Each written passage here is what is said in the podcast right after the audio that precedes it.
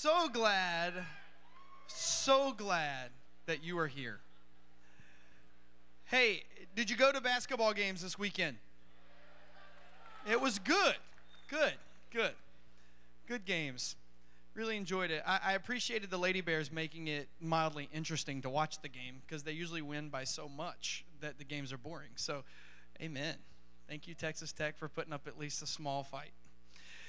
Hey, really excited that you're here today because, as our guest here in chapel, uh, we scoured the country and the world for the very best church historian. I know that you're, you're thinking, oh my gosh, a church historian, you got to be kidding me. I, I came here, I, I'm going to go ahead and close my eyes. You know, that's what I expressly try not to bring to chapel is someone that would bore you to death. And so we scour the world, and I could think of no better person to come and talk to us a little bit, not only about church history, but about Baptist history and what it means that Baylor is a Baptist school. I could think of no one better than a professor named Dr. Alan Lefever, who actually works up at the Baptist General Convention of Texas. He's the director of the Texas Historical Collection, but he also taught me church history over there at Truett Theological Seminary. And some of you met him this summer um, if you went to Independence with Baylor Line Camps um, you would have met him. And so I'm excited today that he's here because Alan Lefever is not only someone who can come and share with us about history, but the reason I bring up the basketball games is because I don't know anyone who blazes the trail between Fort Worth and Waco as much as Alan Lefever. Because if, if there is a Baylor athletic event of almost any type going on, I see him there.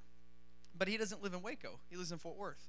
He makes that track all the time. So it's pretty fun. He makes it so much, in fact, that the Baylor Press has asked him to write a book that will he's just beginning work on and it's a history of Baylor athletics. And so that'll be pretty fun to to see what that's like when that comes out. So in just a few moments I'm going to ask him to come out and share with us a little bit about what it means that we are at a historically Baptist university. What does that mean? What's that about? I want you to just have a working knowledge of that. So when people ask you, uh, is Baylor a Christian school? You can say, yeah, actually, we're historically Baptist. Whether you're Baptist or not it's irrelevant. Um, and then you can just share what that means. Before we do that, however, I thought we would have a word of prayer together and just still ourselves a bit. So let's pray. God, let us breathe deeply this morning. Let us be aware of our surroundings and aware that we are surrounded by our community, community here at Baylor, as well as the body of Christ. And God, let us be aware, most importantly, that you are here in this place, the creator of the universe. You're here among us, you're with us, and you care for us. And so, as we breathe deeply and rest in our seats, knowing that we're here with family, Lord, speak to us, change us, inform us this morning about what it means to be at this place that we love so dearly. In your name we pray. Amen. Amen. Hey, really I'm glad you're here, and I'm excited to introduce to you one of the most entertaining professors I ever had in my life. So, welcome with me, Dr. Alan Lefever.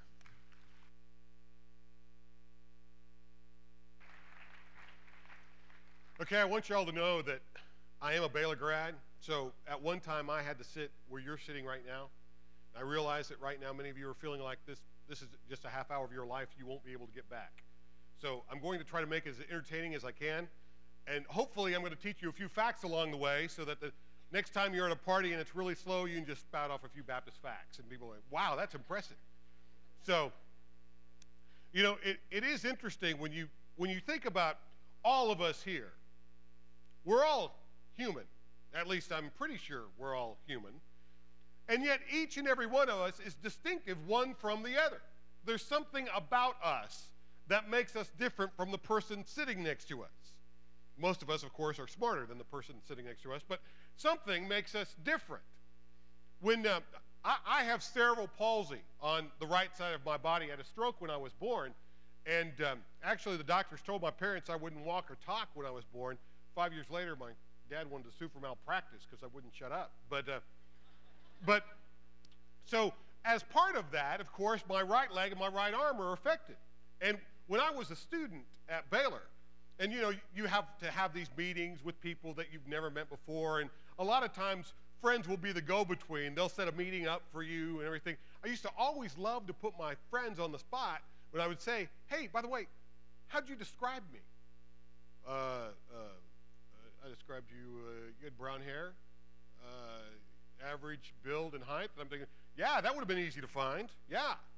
Of course not. They described me. They, when you describe me, one of the easiest things to describe about me is what makes me so distinctive. So my right arm was an easy giveaway. In fact, right now, when you go to lunch or dinner tonight, somebody says, hey, what went on in chapel, those of you that are awake, you'll say, hey, this guy with this funny arm talked, because that's the easiest way to remember me.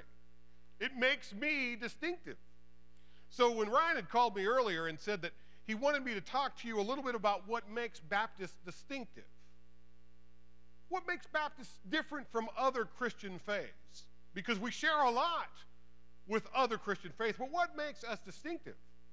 I thought about it, I thought, well, to find out what most people think about what makes Baptists distinctive, I could, could ask some friends. I mean, if I ask those of you today who are Baptist, what makes Baptists distinctive, would you have a, a, an answer for me? Could you say, you know, what would you say? And those of you that aren't Baptist, I'd be interested to see what you might think in your time either at Baylor or your life experience, what you think makes Baptists distinctive from one another.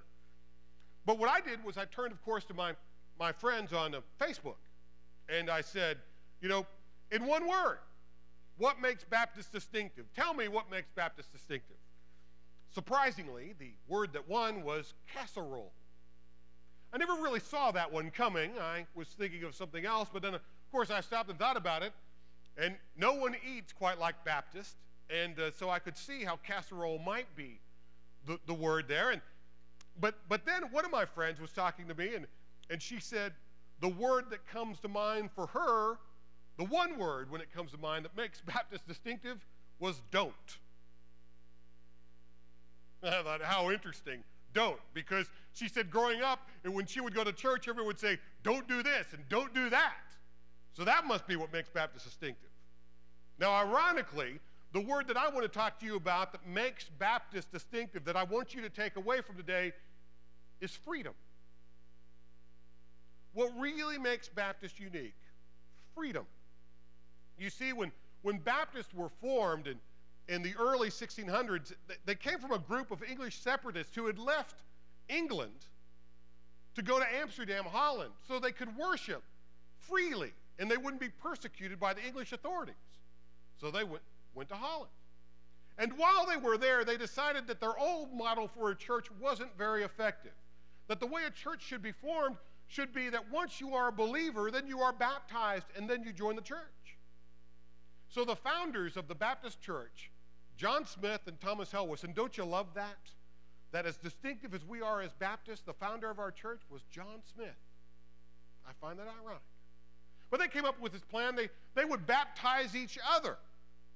And the way they did it was they took a bucket of water and poured it over one another. And then they baptized the believers by pouring a bucket of water on them. So that's the first recorded time in history that Baptists did something and made it no fun by pouring water, a bucket of water over it. You know, did you always feel like, oh, mom, dad, you're always pouring a bucket of water and stuff? But it's actually Baptist tradition. So they, they, uh, they did this, and then, really, one of the first ways that we know that they were a Baptist church is that four months after they formed, they split. You know, Baptists have been arguing with, one another a long time. In fact, you know, the old adage, where two Baptists are gathered, there are three opinions. And so, so they split, and Thomas Helwys and a, and a small group ended up going back to England. And when they went back to England, Thomas Helwys wrote a book on religious freedom. Now, you may think to yourself, I mean, you've grown up in America, religious freedom, not a very radical idea.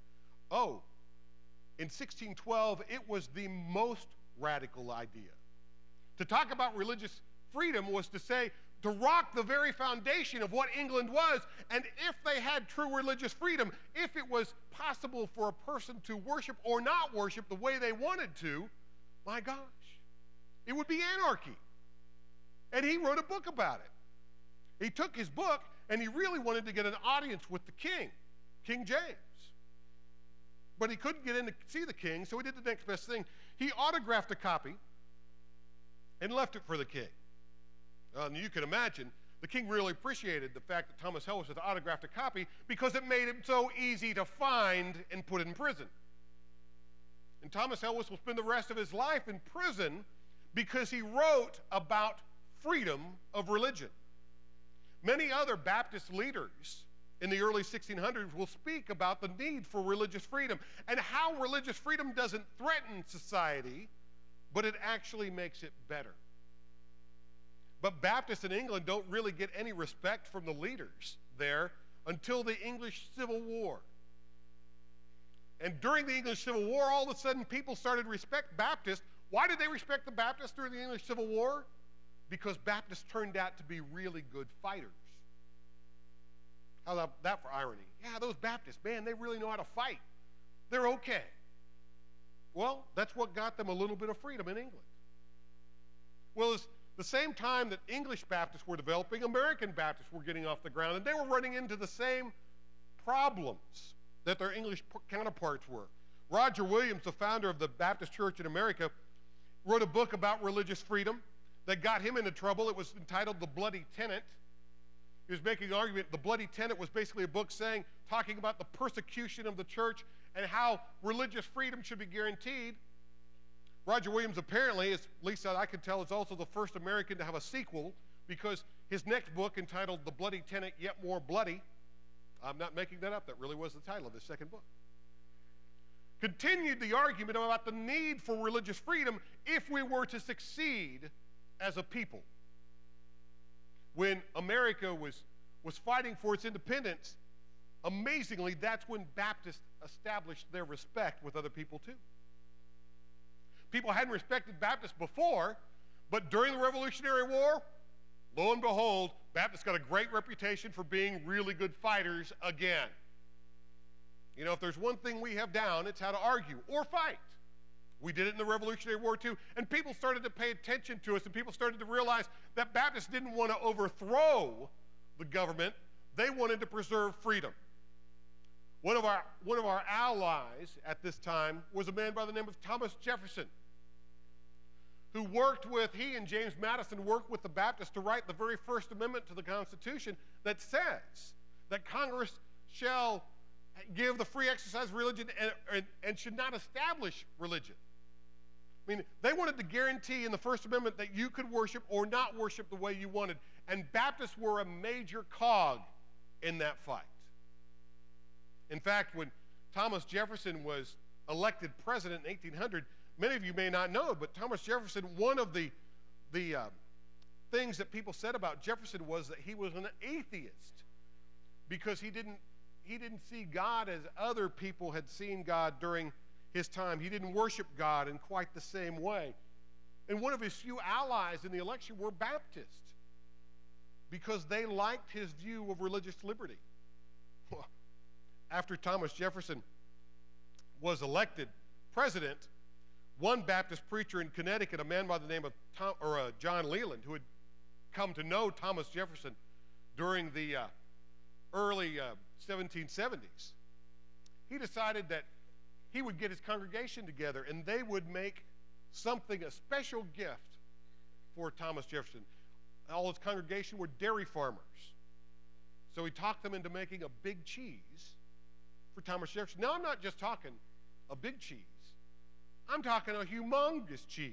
I'm talking four and a half feet wide, 15 inches deep, 1,200 pounds of cheese. In fact, it was so big, they had to get a special sled to take it to Washington, D.C. It arrives there on January 1st, 1802. Federalists, the people who were against Thomas Jefferson, tried to deride the cheese, tried to say negative things about the fact that Jefferson was getting this cheese. And recently, some woolly mammoths had been discovered, and mammoth was basically a new word in the English language. They were hoping if they called it the mammoth cheese, that it would be a derogatory term and, would, and people wouldn't see the cheese as anything special. Well, what it ended up being, of course, is that mammoth became a word that meant huge, gigantic. It was a great word to describe something bigger than life the mammoth cheese. Well, when it arrived, we know that it stayed there at the White House for four years. reports are that in the fourth year of the cheese, it didn't seem to taste as good in the first year. I don't know about you, but I think that I've been to a, a party at the White House four years after the cheese arrived. I probably would have tried to avoid eating the cheese. And, uh, but the amazing thing about this cheese is that from, this, from that day forward, anytime that you would describe somebody as a big leader, as an important leader, many times you might use the term the big cheese. All thanks to Baptist. You can amaze your friends with that at a party. But more importantly, it was a symbol that Baptists knew the importance of religious liberty and were saying thank you to Thomas Jefferson for fighting for it. But there are other freedoms that are important to Baptists as well. Many times you might hear the term soul freedom or, or even the freedom to interpret the Bible the way that you want. In the Baptist church, many times we use the term priesthood of the believer. When I was younger, I used to wonder if we believed in priesthood of the believer, if we had to do some kind of special initiation or wear some robe. I, I didn't quite understand what that meant.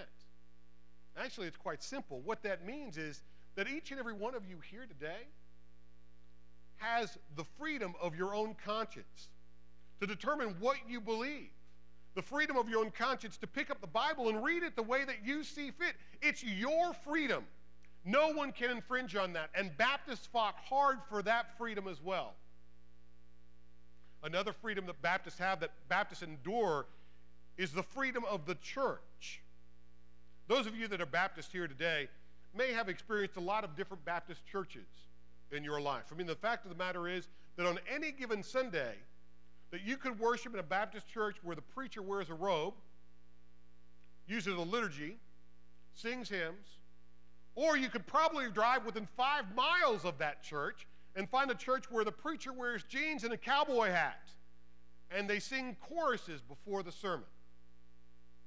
They're all Baptist churches and everything in between is Baptist, and every church is independent from one another and can do whatever they want. That was part of the freedom to be Baptist. I have a friend that this last summer, she grabbed me by the hand, and, and uh, we were visiting her in Maine, and she, she had tears in her eyes, and she said, Alan, I know you're a Baptist minister, and I've got to ask you. She said, I see over and over on the news about this church in Kansas that shows up at the funeral of fallen soldiers. And it, you might have kept up with the news. They wanted to protest at, at the funeral of that little girl that was shot in Tucson. And she said, I don't understand. They're Baptist. Why do you Baptists do that? And I had to tell her, wait a minute. We Baptists are independent from one another. And any Baptist church can do whatever they want. In fact, any church can form and call itself Baptist, and there's nothing another Baptist church can do about it because we are independent from one another. And I'm here to tell you today, those of you that, that may have been to a Baptist church before, if you're not Baptist and you think, oh, you had a bad experience at a Baptist church, or you had a bad, bad experience with a Baptist preacher or Baptist minister, don't write us all off because you had experience with one weird Baptist. I mean, there's a lot of weird Baptists out there, but, but we're all different. And our churches are different too. And that's one of the freedoms that we enjoy the freedom to worship differently. When Baylor was formed in 1845, in fact, as early as 1841, Baptists in Texas were trying to figure out how they could best educate the young men and women in Texas. When they decided to form Baylor in 1845 and they set up its charter, it was important to them to set up an institution where people were free to learn. They had the freedom to learn. They set it up in a Christian environment. But this is not a Baptist school that you have to be Baptist to go to. You don't have to be Christian to come here. What we want you to do to come here is have the freedom to learn. That's it. Now, I know many of you, I mean, since you're required to be here, hearing, kind of ironic you would hear anybody talk about freedom, like the freedom to go to chapel.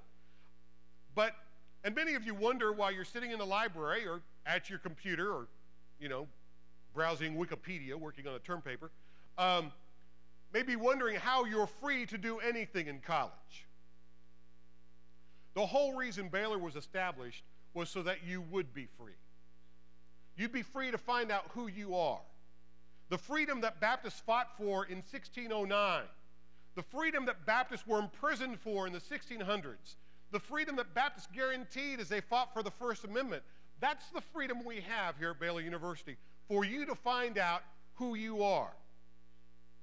Professors here, we're not designed, we're not set up to tell you who you need to be.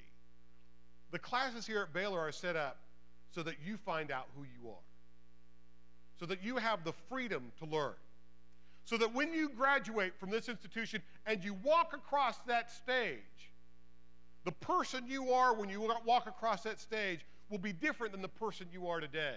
Because in the freedom that we give you, the freedom that we have here at Baylor University, you found out who you are.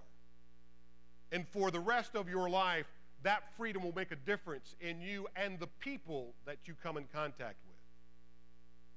What makes Baylor distinctively Baptist? What makes Baptist distinctive? We enjoy freedom. We may talk about don'ts. Some Baptists may get hung up on don'ts. But more than that, we are free to be who we want and need to be. Why don't you rise with me now as we pray? Dear God, I thank you for this day, Lord. I thank you for each and every person here. I pray that today, as they leave, they'll realize the importance of freedom. And Lord, if there's one thing that Baylor University hopefully does for each and every student we have, is that they find the freedom within themselves to be the best person they can be. Thank you, God for allowing a place like Baylor to exist. And help us as we are students and when we become alumni to use our freedom to make Baylor better. In Jesus' name we pray. Amen. Thank you.